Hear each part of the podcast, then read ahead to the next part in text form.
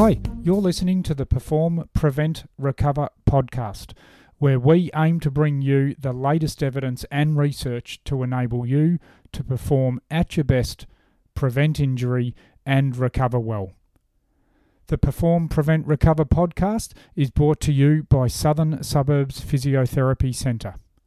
I'm Anthony Lance, physiotherapist, co founder of SSPC, and your host for today. Thanks for tuning in to episode 14. We're living in very interesting COVID times at the moment, but one of the small positives I think we can take away is the amount of people out there that are using that very small window of opportunity that we have to exercise. And it's been quite amazing to hear of all the people that have decided to take up running or increase their running, and you've only got to walk past a local park or athletics track and see so many people out there trying to keep fit, which is fantastic. So I thought it'd be a good idea to get some advice on what actually makes up a good running program. And is just going out and doing the same run a few times a week, which is what many people do, is that good enough or can we do better with a bit of program design? And also, for those that are a little bit more serious about their running, um, can you change your program as well to get more out of it? So, it's all about trying to make sure that in keeping fit with running, we have a basic idea of what components actually make up a good running program. And there's something in today's podcast for runners of all levels and all distances. But before getting into today's episode, if you're enjoying our podcasts, please don't forget to hit the follow button on our home site, and that'll make sure that you don't miss an episode. And if you've got any comments or feedback, um, please leave them on our site as well. But for now, let's get straight into episode 14. Thanks for joining us for episode 14 of the Perform, Prevent, Recover podcast. And my focus today is to take a look at the world of recreational running in particular, um, but we're also going to try and extrapolate it out a little bit to include some information for some of you more serious and, and elite runners. And I think uh, what brought me to this is the COVID pandemic that we're all living through has seen so many people take up running. Um, there's not much else to do out there. The gyms are closed, the clubs are shut, and most of the athletics tracks I drive by are, are, full of people walking. We've only got an hour a day to do some exercise. So um, we're seeing a lot of people doing some running. So even here at SSPC, we've seen many people take up the running, uh, not just for weight control, but to keep fit. But the one thing that really amazes me is that it seems like almost 98% of people have decided to start running five kilometres. And, and it intrigues me a little bit that um, there's this figure that so many people are, are, are, trying to do. So I thought today we turn to um, someone who's a bit more of an expert than me in designing running programs and, and find out more about um, what people should be doing when they take up running and what makes up a good running program and um, give people the chance to get the most out of whatever running session they're going to do. So it gives me great pleasure to introduce a name that's certainly uh, very well known through our clinic here at SSPC, but he's been a legend all the way from the local club, uh, Glenhuntly Athletics, um, all the way through to the world of ultra marathon runners around the world. So thanks for joining us, Dave Eadie.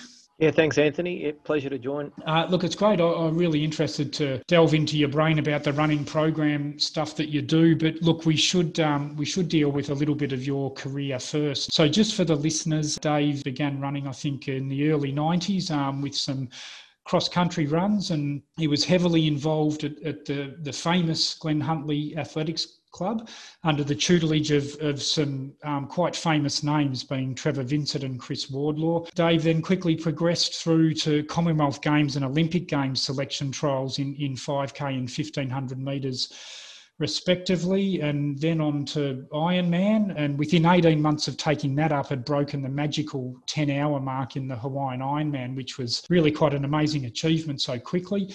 Um, from there into uh, ultra marathon events, picking up multiple wins uh, in Australian champs and, and, events along the way. He's 2011 Australian Male Ultra Runner of the Year. He's run all the legendary Australian events, Coast to Cozzy, the Great Ocean Walk Ultra Marathon, Oxfam, Surf Coast Century, Mansfield to Mount Buller, you name it. He's, he's probably done it. And, and the big one internationally, which we'll hopefully get on to is the uh, infamous Badwater Death Valley Ultramarathon. But together with that, Dave's trained with some of Kenya's best um, world champion runners. Um, he's trained with the Elite Puma training group in Kenya's famous Rift Valley. He's lived, trained, and learnt from a number of world class athletes. So there's an abundance of knowledge that we can pull on today. But of recent times, he's actually backed off that incredible racing schedule to focus more on the mentoring and coaching of athletes via his online running program, The Running Man. Does that sum it up, Dave? Have I missed anything? In a,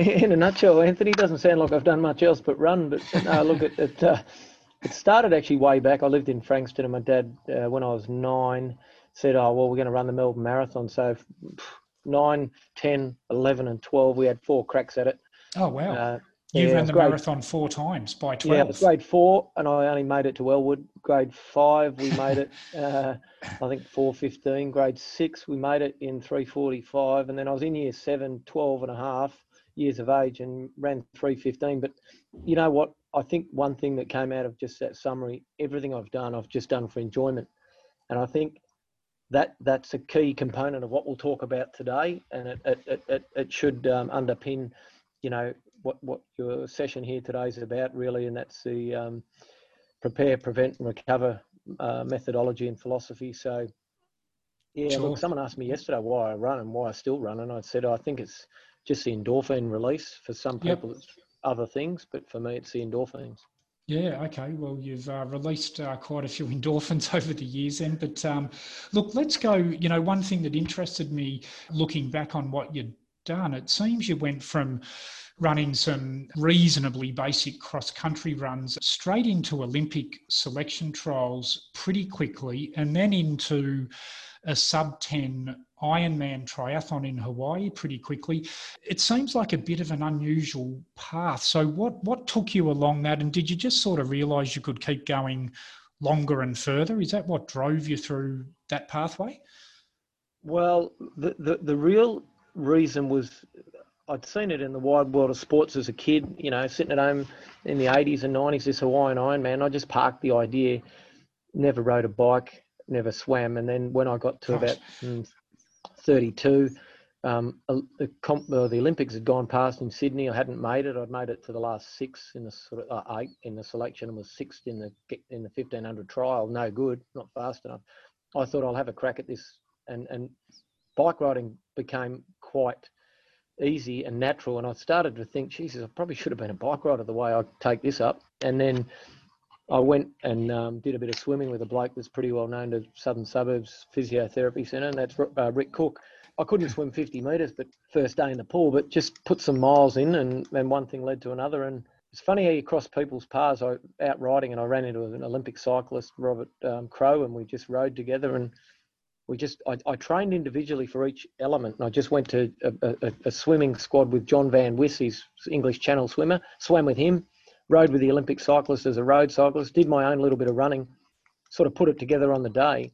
And uh, yeah, it was just once you do bike riding, you realise you can go four to six to eight hours on a bike, and you're not you're not as beat up as you are if you did that running. But once you've done an Ironman, you realise oh, running for that amount of time can't be that difficult either.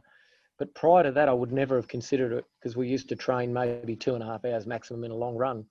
So I think that's what holds back a lot of these elite runners that have done well in the marathon or even suburban marathon runners is they they they think four hours and they're, they're shattered at the end of a marathon. They couldn't possibly go any further. But what I found the body can do with pacing, structure, um, and a bit of a plan is has been phenomenal, really. Particularly okay. these some of these long runs. Yeah, okay. And so if as you went into ultras, like your list is extensive, like how many ultras do you reckon you've done in your time? Maybe, maybe over ten years, maybe pushing hundred. And an ultra is anything further than forty-five k. Remember, but yeah. Look, in the beginning, it wasn't easy. You, you, your legs were absolutely destroyed. But years down the track, they're not so. If you did 100k, um, and and what we found was just pacing. Your legs got sore, yeah, they got tired, but they didn't fail you if you um, went out at the right pace. And I've written that down as something we'll talk about when we go back to some this 5k phenomenon that's currently taking over sort of COVID times. Yeah. It's all relative, and everything's relative to the pace. So we we just we knew we had to cover 100k in our first ever um, 100k uh, race, and and we just sort of got on a very very conservative sort of six minutes a k, 10 hour effort, and and we found that you didn't slow down if you were if you were prepared. And we were only marathon fit. We weren't traveling any further than that. We weren't doing any more than that. We were just probably super marathon fit. And that Yeah. got us to be able to slow down and extend. Of course, nutrition and hydration come into it, but yeah, just one of those things. Maybe from that early day, I just had an adaptation to endurance running. But if I go right back, I didn't run any fast running in any of my runs until I was at least 22 or 23. I just ran each day. Although I'd run a race, I wouldn't necessarily have a structured program till at least I was 22 or 23 when I went to Glenhuntly. Before that, I just thought you went running every day. Yeah, Just ran. okay. And it's interesting because, like, when I do think about it, there's not a lot that I know of super young ultra runners. Like, do you reckon you need to do all of that other stuff and and and get smarter and get a bit older to be a good ultra runner? Well, probably, and the body probably does need to adapt. There's a couple of young ones going around, but they don't last. And um, if you look at the history of it, the sport, the best runners have been the older runners. Then people might say that's because that's you know we're just slow and old, but um, I think really the young ones find it hard to run slow, which you need to be able to do pace, but run slow to adapt to ultra marathon running. Because there's been some young ones that are two and a half to two forty-five hour marathon runners, but they can't slow down enough to adequately survive some of these longer runs. Yeah, And they just- interesting. They blow up. So, yeah, look, I think it's you know you've got to be you've got to be smart at what you do, and you've got to be certainly prepared. But knowing what I know now, I, I, I, I if I had to, I'd ride a push bike ninety percent of the time and run ten percent. I could still finish any ultra going around. Not saying you'd be competitive, and I Yeah. I'd, I'd, I'd do other things to get a strong body, which is what you're you're all about. Just a strong body, which you can do multiple ways. Yeah, and look amongst the list of things that you've done, I said you've you've literally done every great ultra in Australia and, and, and a few overseas. Is there one or two that stick out for you as being the most memorable? Uh, yeah, probably first one uh, where I ran and won an Australian title, which is the recognised uh, Athletics Australia medal. So it, it, it is recognised as an Australian title. It's a 100k on the Gold Coast. Then probably Coast to Kosciuszko, which you start at Merimbula or Bega, travel from edge edge of the water and travel the whole way on trails and and and are made bitumen roads all the way to the top of Kosciuszko, Mount Kosciuszko. Um, that was pretty unique. Yep. And um, look, they're all they're all good. There's no boring ones, but certainly the trail that takes you between Mount Beauty and uh, Mount Hotham is spectacular. And the one from uh, Great Ocean Walk, which you can do as a recreational walker in one day or four days, takes you from Apollo Bay to um, to um, the Twelve Apostles. And more Okay. locally, if you wanted to, you can get down to the surf coast and, and between Anglesea and Torquay and back down to Aireys Inlet, some magnificent trails. So that that's how I'd sum it up in ranking order. Okay, where does Badwater sit amongst that?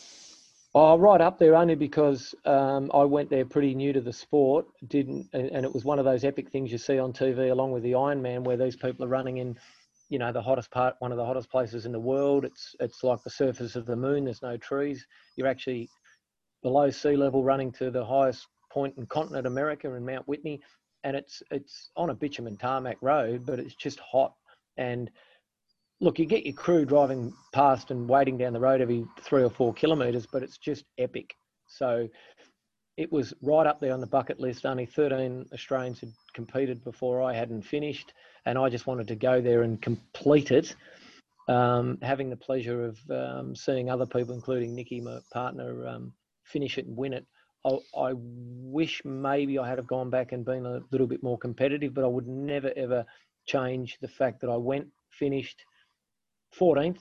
That's creditable and ran a decent time because I don't think the time anyone finishing that is legendary because you're you're suffering and you're walking um, as much as you are running, and yeah, time doesn't necessarily define how well you go there. I think uh, the the volume of time you're out there and the conditions dictate that. Yeah, you tick that off. You've done you've done well on the day. Yeah, and so I thought I think it was was it 2012 yeah. from memory. I think you did it. Like yeah. I, I remember watching a highlights video of that race at a charity fundraiser and um, thinking that's the greatest thing I've ever seen.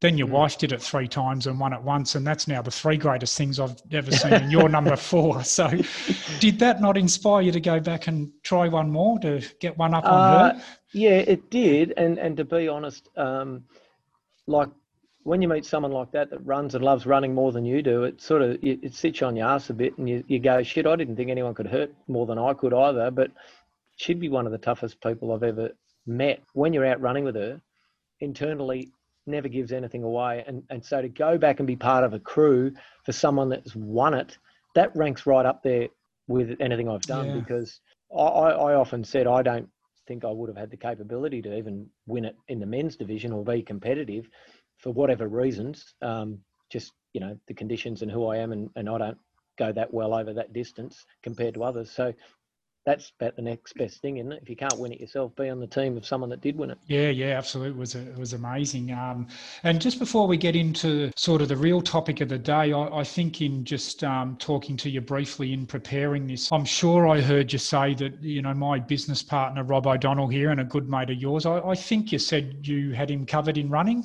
Was that right? I reckon I did have him covered in running until we left the tarmac or and we went onto the uh, soft sur- surface, including uh, cross country. No one had his no, no one, um, no one had his measure. He was just a diff- different animal. He had this little choppy leg turnover, and it was very, very effective in cross country and his skinny little legs.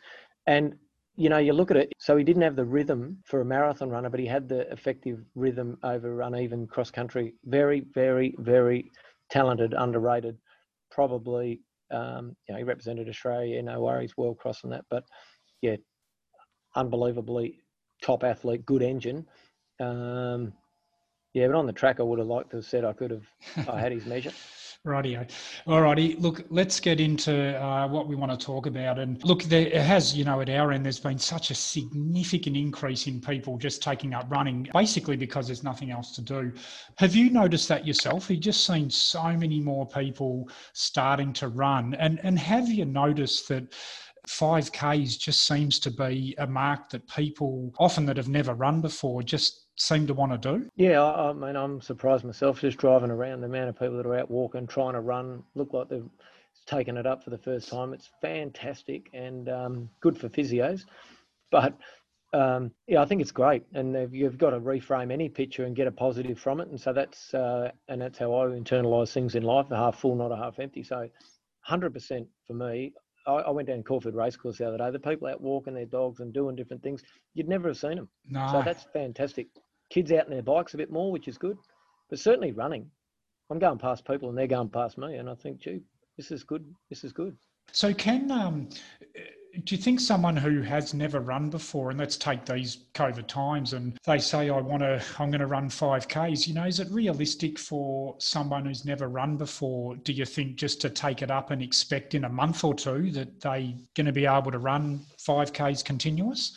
Well, I, I think so. I know, I know so. I've coached a number of people, but it's it's about um, you know when you understanding your background and, and let's just take someone quickly that hasn't run before. Certainly, you're not going to recommend or they shouldn't be just going out and running 5k first off.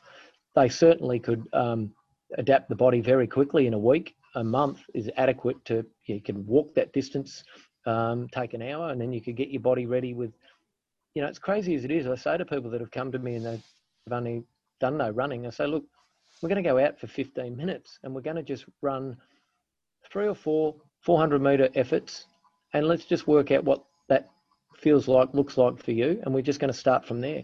And then we might just do that one or two times a week, and then the following week just increase on that. And it's a pretty structured approach for someone that hasn't run, and it's it's all around also understanding what pace they're running, and what Sure. pace what pace that is in terms of an effort level.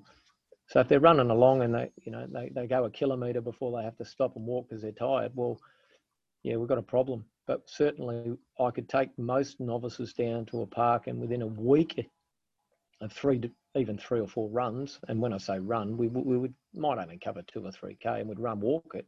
We will adapt the body pretty quickly. And so, are you saying with that more so? Again, let's take this novice that it, it's is it more important for them to get their pace right than just worry about distance when they're learning to run? Yeah, yeah, correct. I think first thing is pace, um, identifying sort of what's a reasonable distance off their, their their historic background of who they are, and if they've they've been just say they've been fit, they're non-smoking, they've done a bit of sport in their time, but they haven't run for three or four, maybe ten years, then we, we would we would get them just running relative. Let's just think of an athletics track. We might just get them running jogging. four- 400 meters, walk 400 meters, jog 400 meters, walk 400 meters. We've covered 1600 meters, and that might be it. But the second element under that would be consistency. So I'd say don't just do that on the first day and then in, in five days' time repeat it. I'd have a structured approach where it's, you know, disciplined to be every second day. And if people said, "Look, I'm in COVID times, I can exercise up to an hour a day. I want to, I want to do something every day," well, then I'd have them certainly be out there for an hour walking if they wanted to, but I wouldn't recommend it. I'd say, let's just do half an hour activity. We're going to do a mile worth of running, uh, and, and we'll start with that. And um, that's how I'd frame it up from a novice. Um, but we have people, and there are people that come along and they can easily cover 3K jogging along. Just their bodies adapted over the years and they're fit enough to just jog along it and cover 3K. Uh, they might be doing six minutes per K and it's sort of 18 minutes and they do that quite easily. Then I, I would just focus around that distance. You don't have to be going out doing 5K every day to get fit. In fact, I, I would say let's let's approach it like we would if we're running a marathon. We wouldn't run the marathon every time we go out running. So we don't necessarily have to go out every day and run the 5K distance. We can do other things. We might do shorter distance. We might run the 3K, might run five. Just depends on how we structure it up. Now we're talking the very lowest level. Yeah. So, you know, for the mums and dads that I see, or the young people I see, or young kids, 15, 16, 20, that I see out just running, then then that's what I would be suggesting. Okay. And what about, let's say you've got someone that is a regular runner, because there's plenty of these people that do love their running. And let's say it doesn't matter whether it's 5K or, or 8 or 10. And you get these people that might run three times a week, 5Ks at a time, and they'd love to get a little bit quicker. Is the best thing for them to do just keep running for another month or two and, and you'll get quicker just by default, just by repetition? Or what would you suggest to them if they want to get a bit better and a bit quicker? They're running 5Ks three times a week. What would you throw into their program to improve their times? Well, I personally get them to write down and, and what they're currently doing, and I don't move much from that. And let's just call it Monday, Wednesday, Friday, Sunday for for ease of consistency. It doesn't matter. And I'd say, right, let's do that. And, and if they're just doing five or eight or 10K every day and they just say, I'm just running, I'd say, righto, one of those days is going to be a little bit longer than you're currently doing. Okay, so if they're running up to a maximum of 8K, I'd say the last day of the four runs you do, we're going to make that a little bit longer. The two of the runs we're going to make just as they are, nice and easy, run to effort level. And I'd want to examine what the pace is that they're doing and whether that's an effort level of a 10 or a 5. And the other session or run, I'd be structuring a, a, a run of the same distance they're doing. So they might just do 5K. Okay, well, in the middle of that, we're going to put some structured effort level or uh, call it speed work, where we're going to lift the pace and do some different type of running. Now, some people may need to go to an athletics track and we just get them lifting the pace for 400 meters. That's all it might take. Other people might go down to Dendy Park and I'd say, okay, do three laps, jog the first lap in your comfortable pace. Second lap, what I want you to do is just lift the pace to, to a stage where effort level is about a seven or an eight, but you can't really talk. But if you, someone was running alongside you, the conversation would still be able to be held, but you'd be a little bit out of breath. And so we, we are trying then to in, increase an in effort over the week, but include some speed work and structured. So, you know, you can make it up, but it's best that you start with something like 10 minutes of effort, hard for a minute, hard, easy for a minute. So it's hard for a minute, easy for a minute. It's 10 by one minute efforts and then um, 10 easy efforts. Yeah. That made any sense? Yep.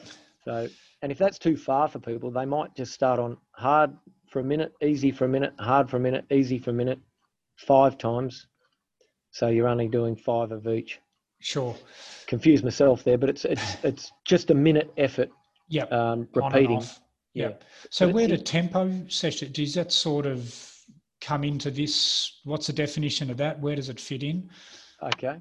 Well, what I describe as a tempo effort is if we were um, just lifting the pace to an uncomfortable um, speed and we could hold a conversation, but but not easily. So it's something a pace that you might be able to hold for the the whole distance of your longest run that you're currently doing. So if someone said to me, "Oh, currently longest run I do is 8k," I'd say, "Okay, well, an effort that I'd call tempo is where you could just lift the pace slightly and um, run that whole eight 8k at a, a little bit of an increased effort level, so tempo. But when what I call speed work under my regime, or generally speaking, is where we'll lift the pace to um, something that you do over, say, 200, 400, or 600 meters, where you certainly wouldn't be able to talk, or you'd be going a lot faster than than um, you would if if you were just running at a level that we call tempo.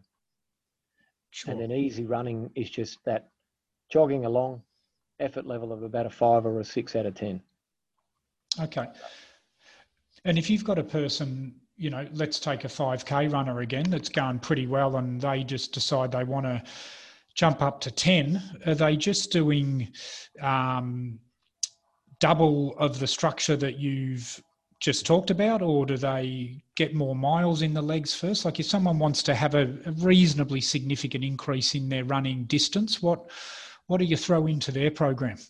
Well, we, we, we, we do the same speed work. We might in, we might increase the distance and time that the speed work goes for, but we wouldn't double it from a 5k program to a 10k program. Certainly not. What we would try to increase is the general running days and the long run day. So, you know, let's just take it Monday, Wednesday, Friday, Sunday for ease of convenience here, and we'd say, you know, Monday and Friday are just an easy run, maybe eight to 10k jogging along if we make it rel- and and then the, the the Wednesday run is always going to be your harder effort, your speed work, and that Sunday long run's going to be longer, maybe 12 to 15 kilometers, and and you're just running along reasonably easy. But Wednesday we would just increase the distance or the time those speed work elements go for. So we might we might progress if we're a 5k runner and we're doing 400 meter repetitions, and someone said, I now want to be able to run a, a 10k. Well, instead of doing four 400s or six 400 efforts, we might do eight 400 efforts. So um, that that's the philosophy, uh, but it, it is all very very specific in the beginning. But I Yeah. think um, what we might try to do is just nut out a bit of a 5k uh, program that most people listening in can structure up against and it makes some sense to them. Sure. So variation is There, really important. Yeah variation. So it's really light and shade, you know, and whether you're running once, well, you wouldn't only want to be running once a week, but if you were running once a week, you won't probably see results other than general fitness, minimum three a week. And if we're just running three times a week and we're just running five kilometers, we work up to that level of fitness. And someone comes along and says, Yeah, I want to improve my 5K time. Got a end of COVID time trial with some friends. What can I do? Even the same approach with those three runs. One we do easy, one we do harder, and one we do longer. So what I'd say is the easy run. Yeah, stick stick to your 5k, jog along, have a conversation with your buddy, nice and easy. That harder run, I'd say, look, just head down to the athletics track. All I want you to do is lift the pace over 400 metres to an effort that's you know feels like a seven or eight out of ten. Not sprinting, you're not jogging, but somewhere in between. So it's an effort level about an eight or a nine out of ten, and it's uncomfortable. And you might do four of those with a with a lap walk jog in between. So that's your hard speed work, and that's probably the main session for the week. And then that longer run, I'd say, look, if you want to just cover seven kilometres, if you find that's a long way, just put in a little bit of a walk break every now and then if you've only ever done 5k and and slow the pace down. So take your 5k easy running day slow the pace down push yourself to run 7k and that would be my three run menu for the week if average runner average neighbour average joe said or joe josephine said i want to increase my speed over 5k and i only run three days a week.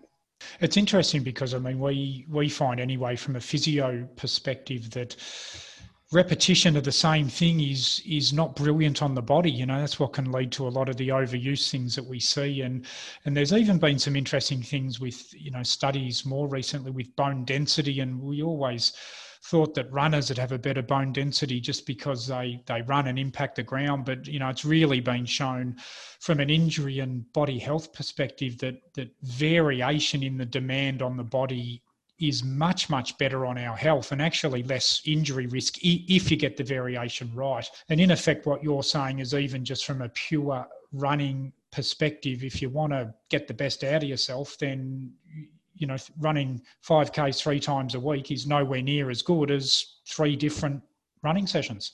Yeah, that's exactly right. So, yeah, variation and extrapolate that right out to an ultra marathon distance when I'm training. I don't just go out and run 20K a day.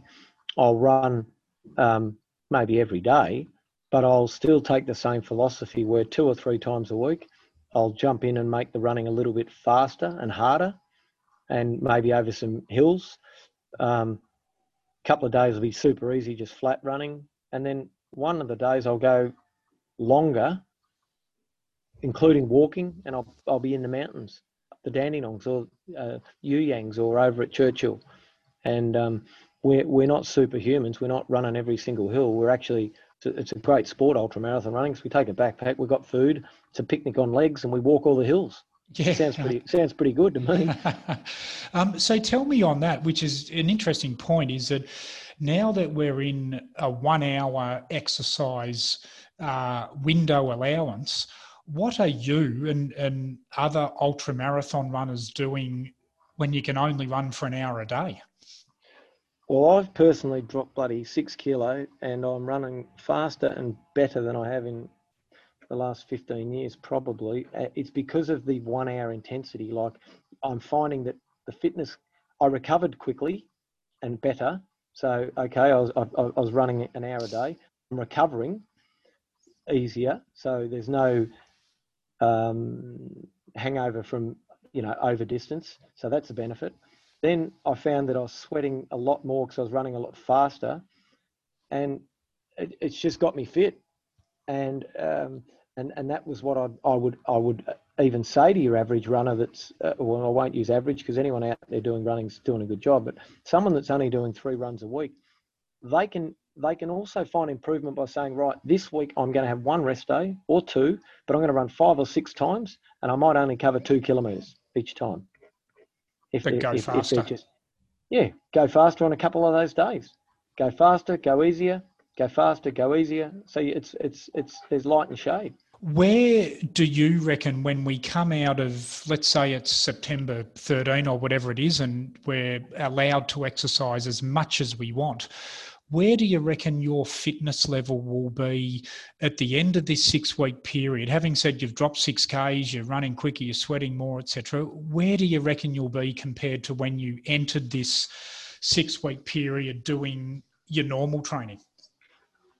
I'll be faster and harder over shorter distances.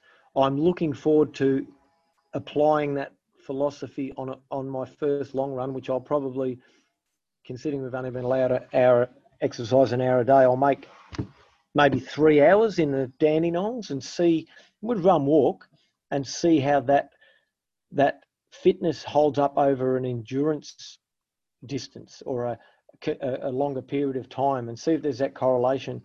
Because what we're finding now as ultra runners is incorporating a lot more what I would call tempo, faster, harder running for two to three hours, and in an ultra marathon week, and that's that's providing better results than just running junk miles of, you know, three thirty to forty to fifty k runs a week. So, I think we'll be, I'll be personally a lot fitter.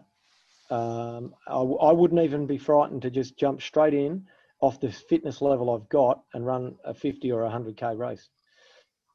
I, I, wouldn't I wouldn't even be worried because I know that the and we're talking elite level here the the strength and endurance has been achieved in another methodology by just running harder and faster more often during the week.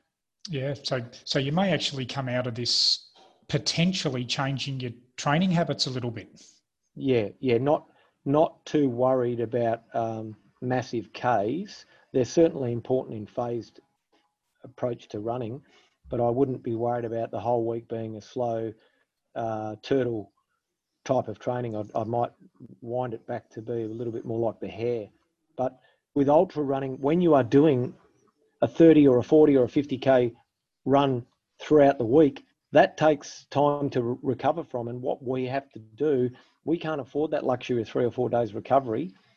We have to be out there day in, day out, and your body just turns into a big, slow beast of an animal that's, you know, predominantly tortoise versus a hare type, and the tortoise always wins out. And it's hard to do. It's hard to do quality sessions off the back of big mileage you can do them, but they're certainly not the quality they are at the moment, where we're only running an hour and you've got your body adapts and recovers so much better, which probably in layman's terms tells me don't overtrain. So if your limit for who you are is a 3K run every day in total distance, do it every day, but make sure there's that light and shade and we get some speed work in there. And, um, and we, we, the other thing I failed to mention in a lot of the programs people do is they want to do 3K hard today, 3K hard tomorrow, have one day of easy running, then 3K hard again, then 3K hard again. So in five days, they've done four three kilometre hard efforts, and it's it's not that at all. You probably want to be just going, you know, hard, easy, easy, long, hard. So there's a bit of bit of time and distance or not distance, but there's a bit of time between your hard running days, if that makes any sense. Yep, yep, absolutely. Um, let's go, like you mentioned, massive Ks, and uh, the definition for most people, massive Ks is the marathon. And if there's two things that I reckon I'm asked about, uh, it is either 5Ks or it's 42Ks. People are one extreme or the other. Now, if someone comes into the clinic here and says, I'm, I'm uh, want to train for a marathon, I just shoot them straight across to Rob or Dane, um, to be honest. But let's say you have somebody that just says, um, and I think of your average footballer in their off season says, "Oh, I'm going to run Melbourne Marathon." What does an how long does a person need, and and what's what's their training program? What's a big week? How do you structure a marathon program for people? Well, I think someone you've just described needs a minimum of 12, but so it's not overwhelming, set them 16 weeks. Yep. And and that's uh, that's not that long if they're committed. And I, I straight away get them on five days of exercise a week. Okay, and that might have to be three runs, two walks to, to start with. But if they're capable of out there for five runs, and like I said, they might start on five 30 minute runs and we'll build on that. And in those 30 minute runs, there's still going to be some hard running, but the philosophy won't change. That's five runs. We're going to have two easy. We're going to have two a bit harder. One will be a tempo run, and one will be a pure speed work run. And I'll go through this in a minute. And the other one will be a long run. So if we took it Monday to Sunday, and we had, let's just say Monday and Friday we have off. So we're running Tuesday, Wednesday, Thursday, Saturday, Sunday, and we just keep it for that for simplicity. And what we're doing is we're making Wednesday and Saturday your hard effort days. We're making Tuesday an easy run, Thursday an easy run, Sunday a long run. So the, the week looks like Tuesday easy, Wednesday hard, Thursday easy, Friday off, Saturday hard, Sunday long. And the long run, you know, it might only start at 60 minutes, but it, it will build to two to two, two and a half hours. But you've got to have a starting point. And remember, we'll work on what their pace is. And so, you know, we'll work out that if they want to run, first thing I say, what time do they want to run? They usually say about 410, which is six minutes a K. So I know that's a pretty, pretty good starting point. So I get them, I get them running on their easy days and their long days, a little bit slower than their race pace. Remember, their race pace is six minutes a k, so you know somewhere between six fifteen and six thirty per k. That's minutes per kilometre. Now we're talking someone that's going to do a four four ten, so that's six minutes a k. Average footy player that says off season on a marathon, and I then worry about the two hard days. Saturday, what we do is we structure that up so it's a tempo effort. So it's learning to run, you know, 30 minutes easy, 30 minutes of tempo, and that tempo we, we work out the pace obviously a little bit quicker than six minutes you know in the beginning it might only be five minutes 45 but in time it'll come down and the tuesday oh sorry the wednesday the other hard run i get them straight onto the you know six by 400 meter efforts going reasonably fast and after each 400 meter effort you'll do a 200 meter float run slow run recovery so it's 400 200, 400, 200, six times. And that is a pretty good menu starting point for a marathon runner. And, and as we go, we just increase, we just increase that intensity of, that we want the runs done, the hard runs, Wednesday, Saturday, and we increase the Sunday run distance. So if that sounds pretty simple enough, uh, that's the basics to it. And um, again, the thing that sits over the top of that is the pace. When the person comes to me, it's it, anyone can do it. It's working out what pace are they going to run the race at or want to run it at. What pace are they currently running down the road in a training run and doing five kilometres in, and it's an easy, it's easy for them. So if they come back and say I'm easily doing five kilometres in 25 minutes, I know that their easy running pace is five and a half minutes a K. And that's sort of what I work around as their, their everyday running pace, because that's easy for them. What people tend to do is go out of the door and, you know, every second day they're running at five minutes per kilometre for the run. And then when they come to their speed work, they've compromised their speed work because they've been running too fast on what should be just a general easy running day. Let's take a short break and reflect back on our most recent podcast with former Essendon superstar Matthew Lloyd, reflecting back on the many highlights and some of the lowlights of his career. And here's a small snippet of what he had to say about Essendon. You know, we don't need to go through all of the drug stuff, but but it really ruined Essendon, didn't it?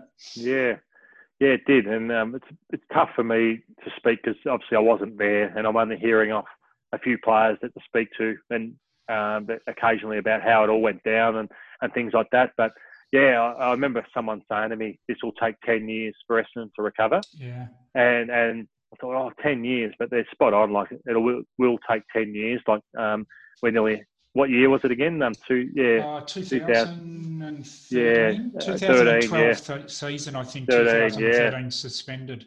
Yeah, so like, yeah, it's got to, yeah, they, yeah, it'll take, yeah, they're, they're going okay now and that sort of thing, but yeah, it's sort of taken a long time. Bro- yeah. Just the broken friendships out of it, you know, like yeah. it's sort of, um, yeah, I won't go into who they are, but it's amazing no. how many fractured relationships have been from that that'll never be the same ever yeah, again. Um, and, and and just you know, I'm best mates with a guy by the name of Angus Monfries who, um, you know, played one game after that. Yeah. Um, you know, and very upset with you know how things ended ended for him and um and that so just destroyed so many careers, so many friendships. I was shocked because yeah, my last year was 09 and you know never heard of anything like yeah. the program they went down. So it's amazing how you know they let you know the, the wrong people into their footy club. Sure. James Hird would never ever want to cheat, but he um, was a competitive person and he was probably naive and inexperienced as a senior coach, and he he was sold um, that everything will be fair and legal, but we'll get an edge. We'll get an edge. and uh, went down that path. And uh, yeah, it's um, yeah, absolutely devastating for those individuals and the club. If you want to catch up on episode 14 with Matthew, jump across to the Perform, Prevent, Recover page and you'll be able to download that episode and everything else we've done. But for now, let's get back to marathon training programs with Dave Eadie. And you seem to talk a lot about uh, time more than distance. So, you know, we could say, look, you're going to run 42 Ks. Your longest run at the peak of your training might not be more than 32 or 33 or 35. But would you more talk, well, you're going to run four hours 10, so your run needs to be three hours long. So is it time more than distance in your uh, terminology? Yeah, and it's a psyche because if I say go out of the, and it's, it is honestly a psychological if I say go out the door and give me 15 kilometres, I think there's a natural tendency to go harder to get the distance covered. Whereas if I say go out and run for 60 minutes, you can't run further than 60 minutes yeah. in 60 minutes. And and there is a there is a training methodology to that that sure they can pick the pace up, but it's easier to talk about the pace over time rather than time over pace, if that makes a sense to those that are following my train of thought. So when I say go for 30 minutes, I can get them to report back and say, well, what was the effort level for that 30 minutes? Oh, yeah, it was a five. Okay, well, how far did you cover? Okay, so the, the, that's just always been my philosophy for, um, I found works well for um, the, the, the audience that we're talking to here not necessarily going to resonate with our elite runners, our Nikkis, our Donna Urquharts, and those people that are, and, and Robbie and myself in my day where it was all about, oh, I've got to cover 16K in a training run today to get the, you know, certain mileage. But no, I talk time so I can then talk perceived effort level and then I can talk working out what pace that is. Okay, and what's the longest again? The their peak run time wise. Let's let's just keep it simple and say someone's expecting to run four hours for yep. a marathon. What would their longest time run in training be? Well, I'd work it out so that they probably cover somewhere between 32 and 35 kilometres, and that's probably going to take them three and a half hours. And I would build to that. So that wouldn't be week one that might be, and week 12 is obviously the race, if we're on a 12 week, that might be about week seven to nine. Okay. So build from week one to week seven to nine. And yeah, probably about three quarters, cover three quarters of the distance. I don't, I've never prescribed to, yeah, you got to do 40K before the marathon because you got to recover from that. It's only a psychological barrier believing that if you only did a 32 or 35K maximum long run, you'll get the distance because it's the hard running that you've done complementing the long runs that actually strengthens up the body. On the day, you'll get there, but too many people fall into this. Oh, I've got to over distance training, got to do the distance before the race. Well, not necessarily. And Steve Moneghetti never did, and I know he's a different athlete, but if the elites don't do it, I don't know why we need to do it. Yeah, okay. And what about, um, let's go back again to in normal times, as in when we're all working and working long hours and kids and family, and, and people might not have the time to do five days a week. And in fact, your average footballer is lucky to do once a week uh, in their marathon training. What do you reckon is the minimum runs per week somebody needs to have a reasonable crack at finishing the marathon, given, you know, a 10 to 12 week prep, let's say? Four four runs a week. This this is not an exact science because you need to serve me up the person, and I could get them if they're saying, "Well, I'm playing footy and I'm riding a bike to work and I, I'm a builder," but if I'm a if I'm a um, you know public servant sitting in the council building doing nothing, I'd tell you what I'd say to them. You can only run three days a week. Is that right? Where do you park your car? Oh, yeah, in the basement. No, we'll park it two kilometres away, and you've got an extra ten minute walk there, ten minute walk back. It's going to give me some time on legs, but look, some people are getting away with it with three, and you can do it on three. And to be honest, I had a period where I trained for Badwater and I was doing three runs a week. So three, minimum probably four is ideal, but best best practice is five. And you can still run five times a week, 30 minutes. It's if you can go out the door and run three times for an hour. There's three hours. Well, we can work around it. But yeah, look, three, four, or five. It, it does really depend. But let's let's just say minimum. If you don't want to suffer, four. Okay. Yeah. Um, I'm sure. Every, vets. I, I think everyone suffers at the end, regardless. But anyway, um, let's. I, I want to go back. I've got a couple more questions. Um, I want to go back to the 5k runner and again it's along the same theme of what i was just talking about with you know someone's a bit time poor and they're happy running their three 5ks a week and they just say hey dave just give me one thing to make me get a bit fitter with this. You know i'm not going to run four times and i can't do one long one slow one. What what's the one thing you'd say to them to add into their program? Take yourself to an athletics track and that that um, in between you've got three runs. The middle run of the week whenever that is so you might some people just do on monday wednesday monday tuesday wednesday doesn't matter. The middle run of your runs during the week go to an athletics track and punch out some hard running over 400 meters and with a 400 meter or a couple of minutes recovery between and that is that, that would be the basis of what i'd say and i'd keep them to 400s and 200s because at the end of the day if you can generate and increase your leg speed, um, that'll be the best attribute that, that short term over that those three runs will help you. You could run three times a week, covering 5k each time for five years and never see any improvement. It's putting in that harder running that will show you in, and find you the improvement you need. Leg turnover. Okay, that that's great.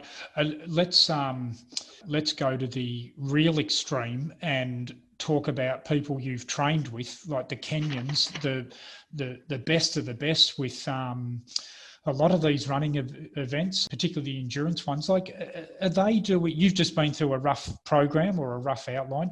Are they just doing it better? Are they doing it more consistent? Are they genetically blessed? Like, what what do the Kenyans do that make them so good at endurance running in particular? I know people find it hard to believe, but after we spoke on um, Tuesday about this podcast, the phone rang on Tuesday night when I was sitting there with my son, and it was Luke Kipkosgei from Kenya ringing in on um, Skype. Right. And we started chatting about it. And I said, mate, were you just genetically blessed? Did you train harder than I did? What was the go? He said, I trained hard so I could race easy. Now, they were genetically blessed with something that we weren't, but they were doing the same structure. Tuesday hard, Thursday hard, Saturday hard, Sunday a bit longer, and everything in between was just general running. So they, they, they, and they were consistent. But those sessions were hard and they were fast. Of course, there was 30 of them there, and they were still strung out like brown cows because it's on ability. But they had a structure, the way it's sequenced, the easy running in between those hard runs, it all adds up. It all adds up. So the thing that surprised you the most training with them was the intensity of the hard sessions? Yeah, the intensity of the hard sessions and um, their genetic ability to just cover the ground. Um, the rest that they had, we were in a bit of a compound. They'd go home and sleep and rest, and um, their no, simple life no no junk, no no crap, no cokes, no just simple life. And um, don't know. They were just they were just blessed with obviously living at altitude. Uh, all of the uh, things that you hear that they run to school. Yep, they ran to school all right, and there's kids running back and forward, but they trained hard. Amazingly, those Kenyans they had two months off a year. They had um, uh, December, January off, and um, no, no, what, what months did they have off? Uh, October, November they had off, and then they'd come back to the camp in December. So yeah. Anyway, that was in my day in the nineties. They had two months off. We wouldn't dream of having two. No. Months off. Maybe there's, there's something to learn. rest. There's something to rest that we we haven't comprehended in the um, in the Western world. So, talking about uh, what you've learnt in the past, um, let's go on to the future for you. Like, um, I believe you might be about to hit the next uh, tick box in our questionnaires on, on the in the age category soon. So, um, what what's coming up for you? Ah, a fifty a fiftieth birthday. Yeah. Um, what about running wise? yeah, look, I could have easily given it up a little while back and never run again if and just support Nikki Uh, you know, I'm, I'm, and, and that's really all I've done since since I met her is just support her running because you can't you can't have two two a a athletes in the house and egos and not we've got egos, but you know, factoring in, oh, I've got to race and I've got to train. So I've just let her, yep, her training's the most important thing in the world and fit it in. So I'm not sure, you know, I, now this COVID's given me a bit of a renewed vigor to, oh shit, the body still goes all right for a 50 year old. Um, set some new challenges around that, whip a few young blokes' asses over some of these ultras. Um, maybe go to some of these big, bigger, longer 100, 100 mile mountain races and um, you know have another crack. Because what we've actually effectively done for ultra runners here is given us an enforced break so it's repaired the body. Yep. We wouldn't get this sort of low in when i say low intensity we wouldn't get this low mileage type um, period ever and it's it's I don't want to let them into the secret. I hope there's people out there not sticking to the hour a day and they're on their indoor treadmill running their asses off because it's fresh in the body. Yeah. So how many how how many k's a week would you be doing at the moment compared to what you think you would have been doing if COVID wasn't around? Like how big's the difference? Well, I'm running probably seven times four. Call it thirteen. Average it out for the week. Call it fourteen. So even fifteen. That's what 70, about 100, 90, 95 to 100. That's been consistent over the whole COVID, particularly stage four. So that's a shitload better than what I was doing. some weeks I'd be doing 60, then 160, then then another 40, and then back up to 100 just because of the way you structure your ultra training where you, you, you're recovering or you can't be bothered or you've got an event coming up. So, yeah, better, better, okay. better, better consistent mileage. And look, mate, just to um, just to finish off, like that's been fantastic. Like lots of brilliant information for for everybody. But can you tell us just like really quickly about what you do do with your mentoring and coaching, and if people do want a little bit of a hand, how they can get hold of you? Um, yeah. So what I do is I've got a pretty good call to action uh, tagline there in the Running Man. So it's the www.therunningman, all one word, .com.au. And look, I'm just out to to give some of my knowledge back. I don't know everything. There's lots of great coaches out there, but certainly if someone wants to come along, sit down, we'll structure something up suited to their needs, specific to what they're doing, what they want to do. I don't try, to change people's lives and make them train on days they don't already train. They train, but certainly we'll get results. And um, you know, I, I limit the, the risk factor in people overtraining, undertraining, and getting getting their um, to their, their goal race. What I will do is um, certainly look pumping my own tyres up. The feedback is um, I encourage and motivate and generate um, belief in people, and, and that's all I want to really be able to educate people. Anything's possible, and um, certainly I'm I might have some genetic differences to other people, but yeah, I can help where where needed, and um, certainly from 5k to you know 100 miles, what, whatever it takes their fancy, I'm there to help. That's great, mate. Well, look, um, as I said, it's uh, there's a, a, lot of brilliant information in there, so I appreciate you passing on uh, your pearls of wisdom. Um, I'm sure everyone can take something away, and um, good luck with the 50th coming up, and, and hope you come out of these COVID conditions a better runner than you entered, which is quite amazing to think. Well, yeah, well, maybe, and maybe um, just before we finish, mate, it's not. It's, it's important. I make sure I uh, emphasise the point of it's not a pay for comment either. As you know, I've been uh, involved with Robbie and yourself since day one, but certainly for those listening in, what I will say around um, injury, uh, massage, and um, any practitioner that, that's out of well, particularly your clinic, what I can say about yourself and Rob is I always needed to go and did go to someone that knew about running for my injury. And I think if you're going to someone who you don't necessarily have the full belief in, or um, you don't think they understand the injury, then I think it's you're not doing yourself any um, justice. And, and the other thing is get in early with your niggles, and they're all part of um, being a runner. Certainly, we see them as oh, geez, it's a failing because I've got injured, but but no, we get injured for a whole range of reasons, um, from diet to overtraining to just uh, genetics or structurally an, an, imbalance, or like you said earlier, running on the wrong surface in the wrong wrong wrong shoes.